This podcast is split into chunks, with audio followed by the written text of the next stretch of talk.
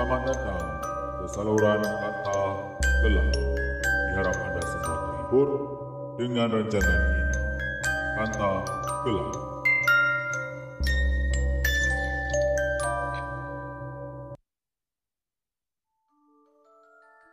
Hello. Hai. Ah.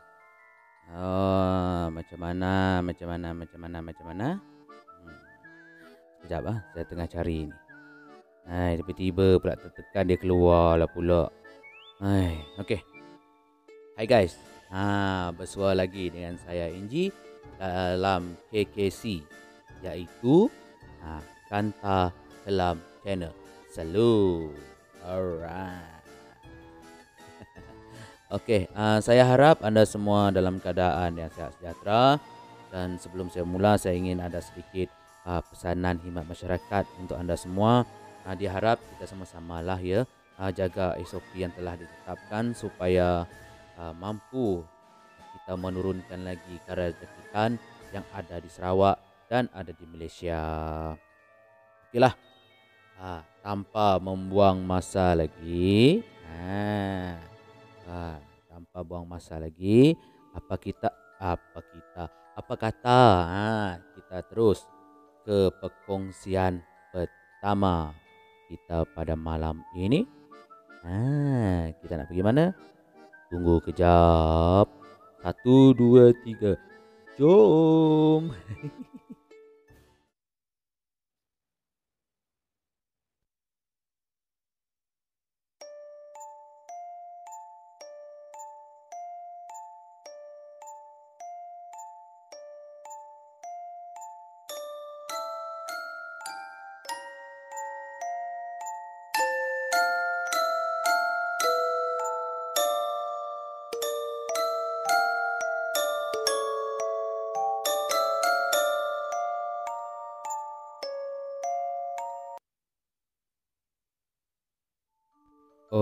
Okey, cak. Ha, ada kan ni? Okeylah, janganlah marah. Oh. Okey, okey, okey, okey, okey. Kejap, kejap. Okey, ha ni dan ni. Okey. Hmm. Okeylah. Ha, kisah pertama kita pada malam ini uh, ialah dari Ming Ling Street, Singapore.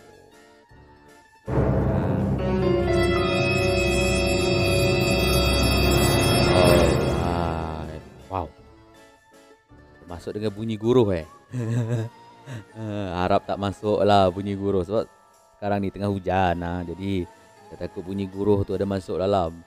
Alright, alright. Okay, kisah ini berlaku di sebuah kawasan apartmen yang ada di sana. Uh, seperti yang anda semua sedia maklum lah. Uh, kota Singa ni memang banyak flat ataupun apartmen uh, yang disediakan oleh kerajaan mereka untuk um, rakyat-rakyatnya dan sesuai untuk uh, rakyat mereka di sana lah. Okey. Uh, tambahan lagi pula untuk makluman tambahan uh, harga rumah dekat sana memang sangat sangat mahal.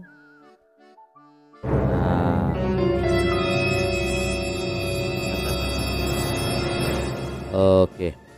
Uh, saya memang sudah mampu melihat benda-benda pelik dari kecil lagi.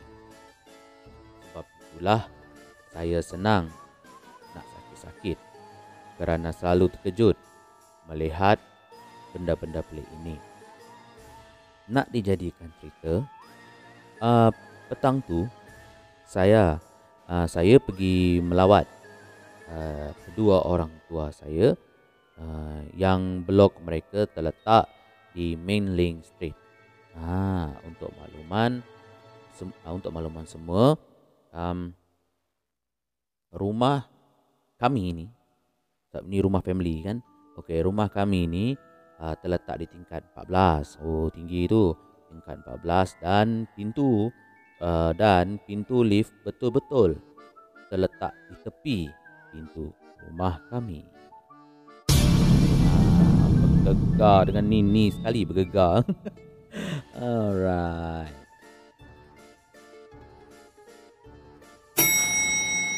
Ha, sebaik saja lift sampai. Saya pun masuk ke dalam lift dan menekan butang nombor 14 di mana letaknya rumah kami. Uh, jika untuk pengetahuan semualah, jika blok-blok yang baru uh, liftnya pasti akan mempunyai cermin uh, di pintu agar kita boleh nampak apa yang ada di luar. Kira macam lusina lah. Dia macam cermin kan tak pakai pintu yang yang uh, stainless steel tu kan. Ah dia tak pakai pintu tu. Okey. Sebaik saja uh, saya sampai di tingkat 14. Uh, sebelum pintu dibuka, uh, saya terpandang ke arah uh, pintu rumah uh, kami. Hmm, dan saya keheranan. Eh, siapa pula yang berdiri depan pintu rumah ni? Kenapa pula dia berdiri dekat belakang pasu bunga besar abah tu? Hmm. Akan tetapi, sebaik sahaja pintu sebaik sahaja pintu uh, lift terbuka, saya melihat kembali tau. Saya lihat dongak kan? Saya dongak lihat kembali ke arah yang sama. Namun begitu, uh, susuk tubuh perempuan berbaju hitam yang ada di depan pintu rumah kami tadi sudah tidak kelihatan lagi.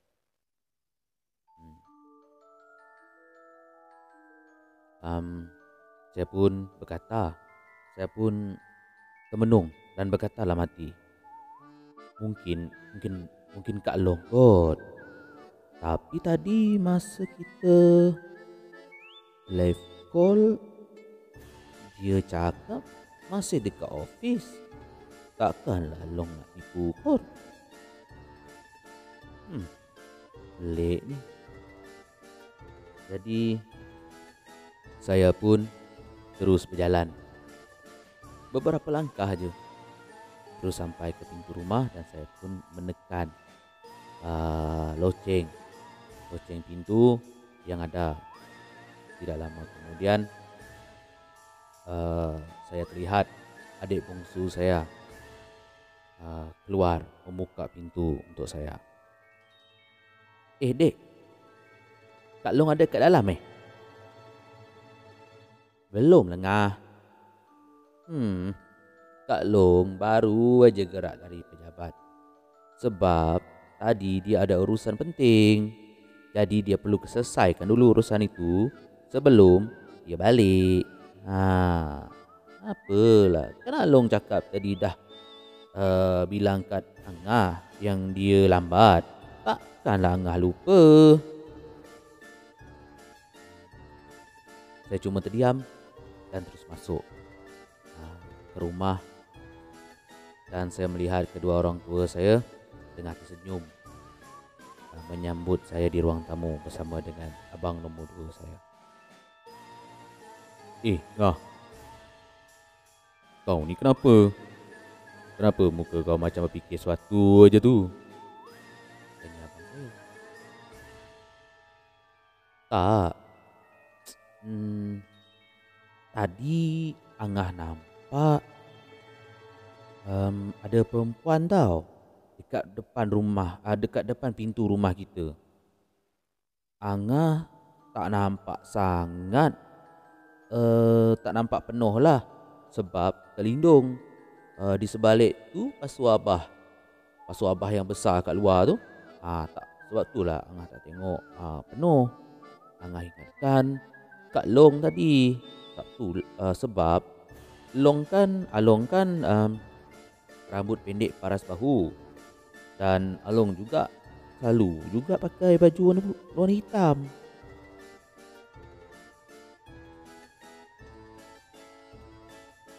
Hmm.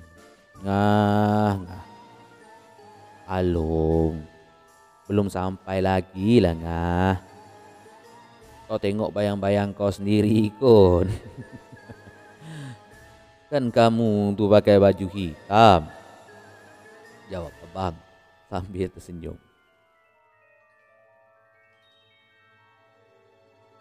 Mungkin juga lah bang. Hmm. Jawab saya, namun dalam hati saya berkata, tak mungkin tu aku. Tak mungkin tu bayang-bayang saya sendiri. Tak mungkin. Saya memang pakai baju warna hitam. Tapi hitam bunga-bunga. Saya memang berambut paras bahu. Tapi saya tak macam yang saya nampak tu. Perempuan yang saya nampak tu dia buka ikatan. Dia tak ikat rambut. Saya ikat rambut. Ah, sudah. Jangan-jangan saya nampak benda tu lagi kot.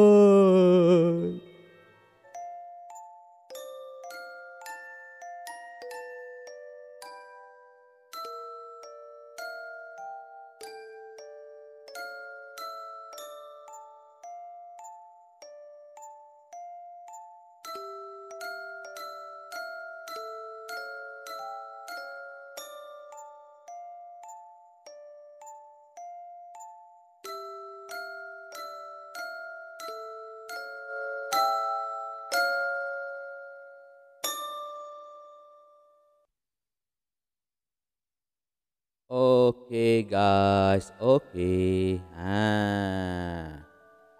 Bagaimana guys? Ha? Bagaimana dengan um, perkongsian yang ke pertama tadi? Hmm? Bagaimana?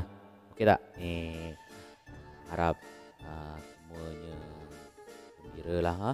Harap berpuas hati dengan penyampaian saya untuk uh, kisah pertama tadi. Ha, jadi um, bagi saya lah um, orang yang orang-orang yang mudah nampak benda-benda ni mereka ni perlu kuat. Bukan senang tau. Ha, kita boleh nampak benda tu tak tahulah. Hmm.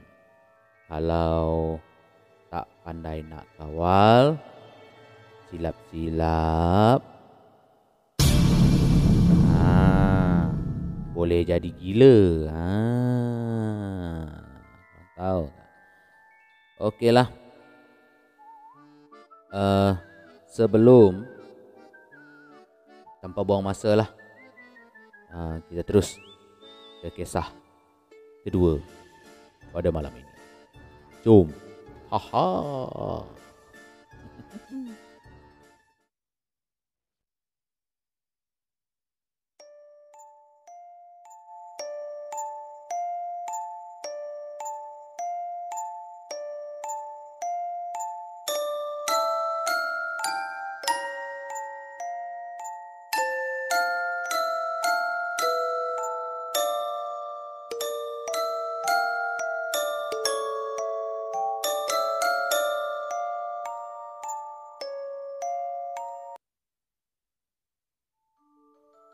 Okey, okey, okey, okey semua.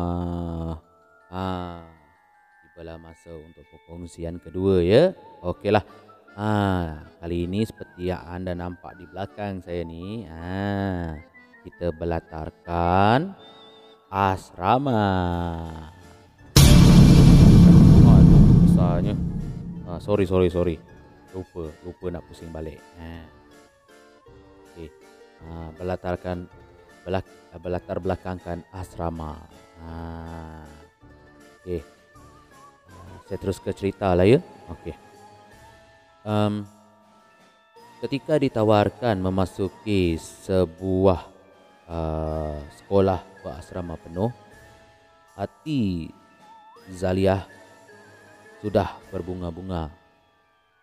Seronoknya memang tidak dapat diluahkan dengan kata-kata. Sudah lama dia uh, menyimpan hasrat untuk memasuki asrama dan belajar berdikari di rantau orang. Hari pertama masuk uh, ke sekolah tersebut, Zaliah berasa uh, tak sedap hati. Biasalah kan kita pergi tempat baru kan memang ada lain rasa lain kan. Ha. Okey. Pertama kali dalam hidupnya uh, terasa demikian. Namun uh, dia tidak mengendahkannya. Mungkin uh, mungkin kerana terlalu seronok uh, ujah si Zaliah ni dalam hati. Uh, matanya mengilas memandang bangunan-bangunan asrama yang kelihatan agak usang.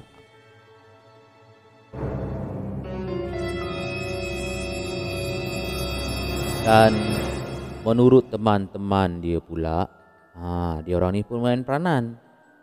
Ha, sekolah ni, ha, sekolah ini dibina di kawasan bekas markas tentera Jepun.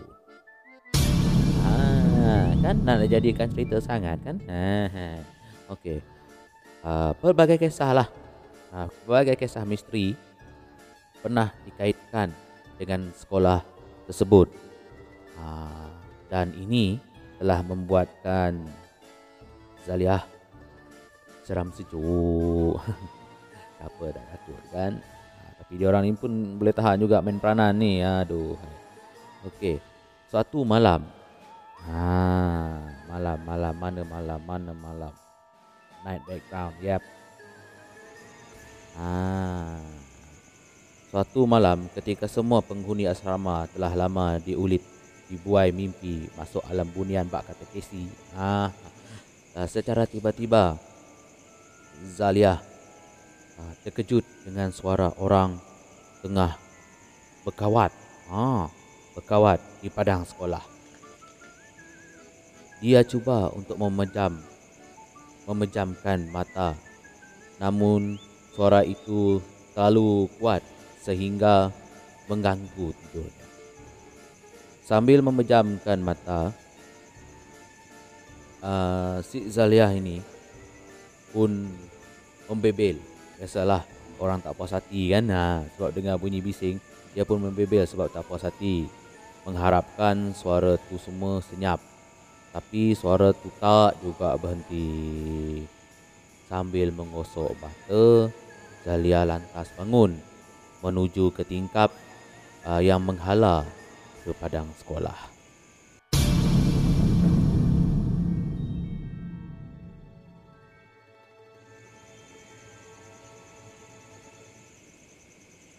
Siapalah yang pagi-pagi buta ni boleh pergi berkawat?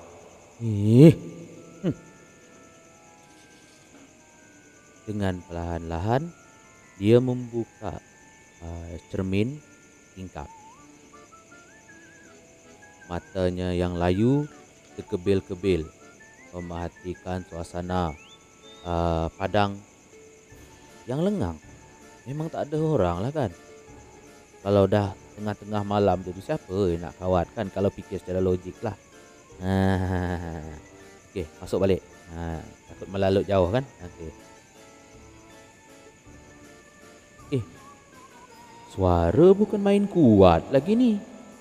Tapi orangnya mana?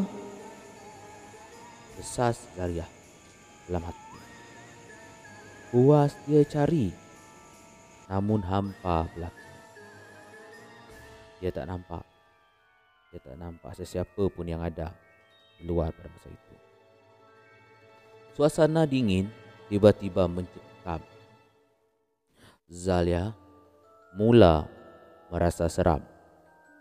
Pikirannya mencari. Ha, biasalah kan? Even saya sendiri pun macam ni juga. Ha, mencari-cari alasan logik. Ha, dari mana datangnya suara itu. Namun, dia buntu. Angin malam, ha, angin malam, mana bunyi? Ada bunyi angin. Allah, angin malam tiba-tiba bertiup dengan deras ke arah uh, si Zaliah ni yang membuatkan Zaliah ni. Dengan pantas jari jemari dia menutup uh, bilah tingkap yang dia dah buka tadi tempat dia jenguk tadi kan. Ha. Bila diamati oleh uh, si Zaliah ni dia dengar betul-betul ayat yang dituturkan namun dia gagal untuk memahami sepatah pun ayat yang ditutulkan yang dituturkan uh, dalam uh, dalam percakapan yang dia dengar uh, bahasa yang dipakai bukan bahasa Melayu mahu pun bahasa Inggeris sebaliknya bahasa Jepun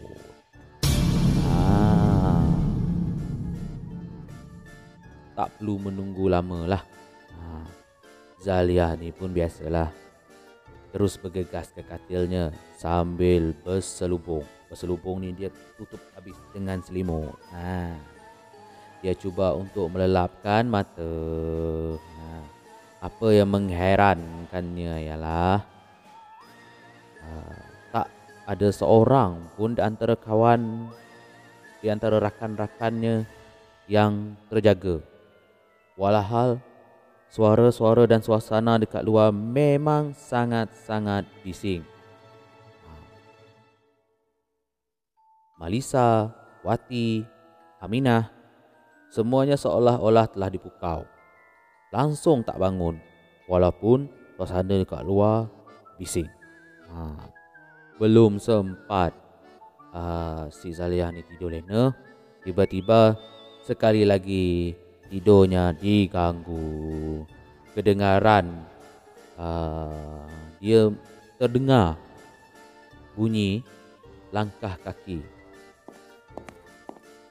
langkah kaki di luar dom mereka sambil menseret rantai besi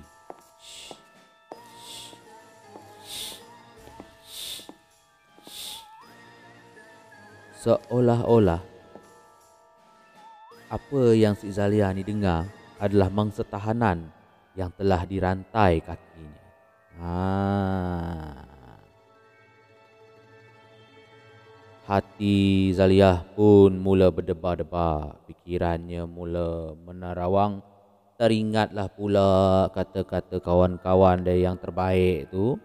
Ha, tentang sekolah ni yang begitu begini. Ha sekolah yang bertapak di kawasan bekas uh, markas Jepun tu dikatakan banyak uh, memakan mangsa.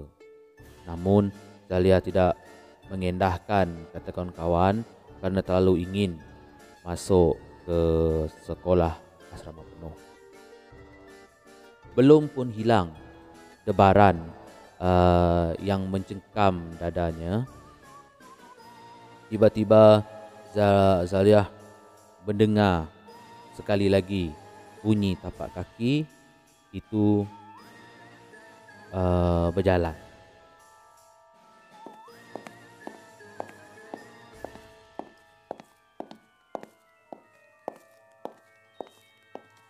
Bunyi tersebut kedengaran makin dekat dan tiba-tiba berhenti di pintu dom mereka.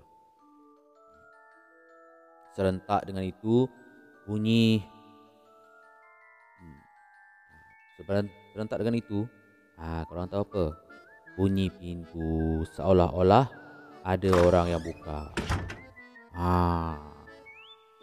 apa lagi jelas di ruang mata si Zaliah ni tusuk tubuh yang besar tinggi setinggi pintu dom uh, pintu dom pintu dom mereka lah uh, berdiri di depan pintu.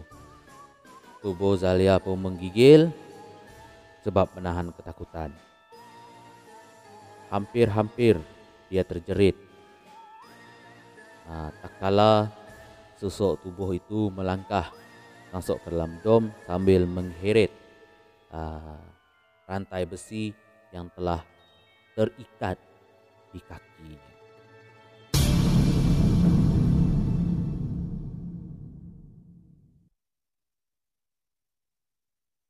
Sambil berselubung, Zalia dapat melihat rupa makhluk tersebut yang sungguh-sungguh mengerikan. Ha, matanya terjojol keluar, keluar. Kulitnya yang terkoyak-koyak sana sini dan seperti mengeluarkan bau yang hanyir.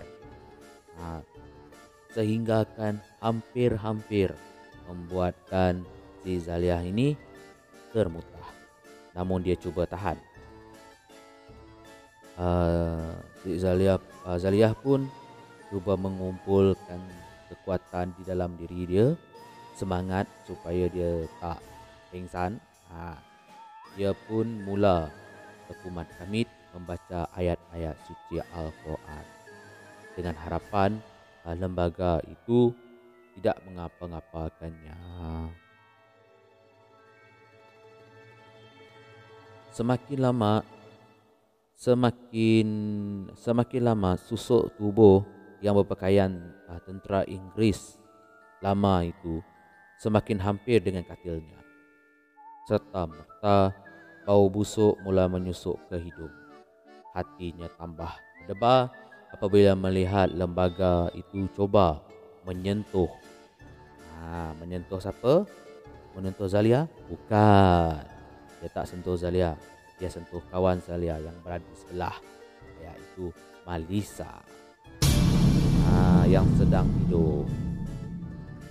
Dia cuba untuk bersuara dengan harapan boleh mengejutkan temannya yang sedang lena.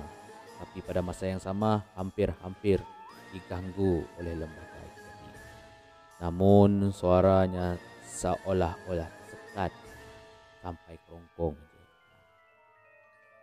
Zalia menjadi benar-benar tidak berdaya. Badannya terasa longlai, lemah longlai. Namun syukurlah, ha, syukurlah ketika itu hatinya masih dapat ha, membaca ayat-ayat suci Al-Quran berkali-kali. Ha, berkali-kali dia nampak kan? Berkali-kali lembaga itu cuba menyentuh uh, si Malisa. Namun tak berjaya.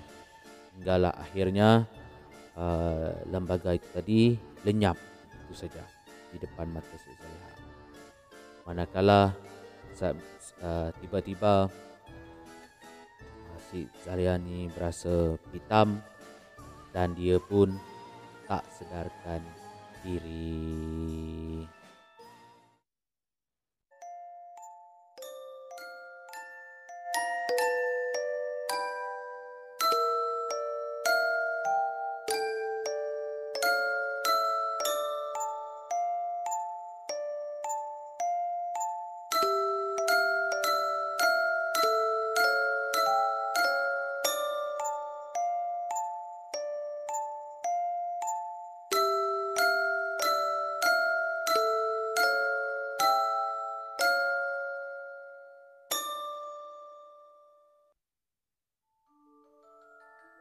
Okeylah semua bagaimana guys dengan dengan kisah yang terakhir ni. Ha, sebenarnya ada sambungan lagi tau. Ha, saya sengaja potong, ha, saya sengaja berhenti di situ. Okey. Ha, kesambungannya macam ini. Keesokan paginya kecoh tau. Kecoh satu sekolah kecoh apabila si Zalia ni ha, dikejutkan. Dikejutkan dari tidur tapi tak tak bangun-bangun dan dia ni pengsan rupanya. Ha, dia pun terus dikejarkan ke hospital uh, untuk mendapatkan rawatan. Uh, bagaimanapun uh, setelah dia sedar petang tu uh, dia pun terus dibawa pulang ke kampung untuk berubat secara tradisional. Ah, begitulah penghujung kisahnya. Okey. Ah, saya pun nak tanyalah pada pada geng-geng semua. Ha, kenapa pula nak keluar siap siap siap lagi jenguk dekat tingkap. Aduh hai. tutup mata sudahlah. Aduh, Zalia, Zalia. Kalau saya macam kamu, Zalia, hmm, tak payah aja lah. Tidur aja lah.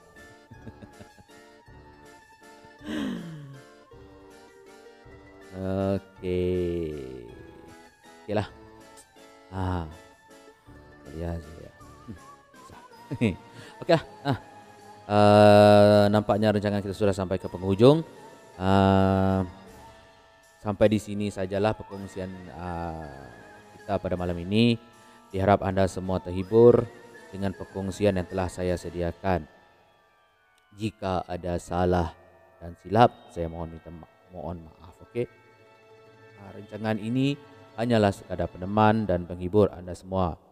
Saya akan sediakan link uh, sumber-sumber perkongsian di, uh, ini di video ini nanti, okey?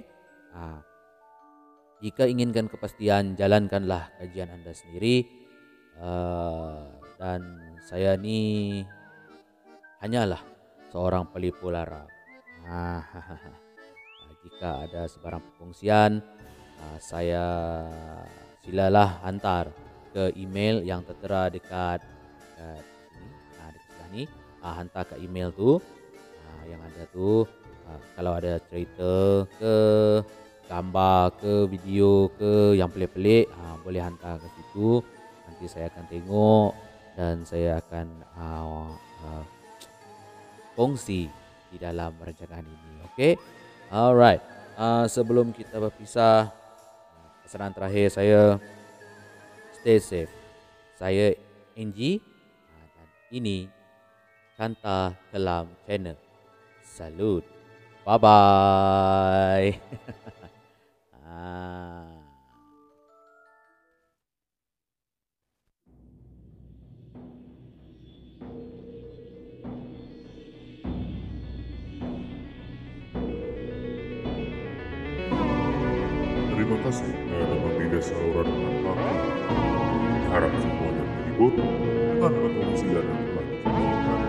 Kerana semua ini hanyalah satu hiburan.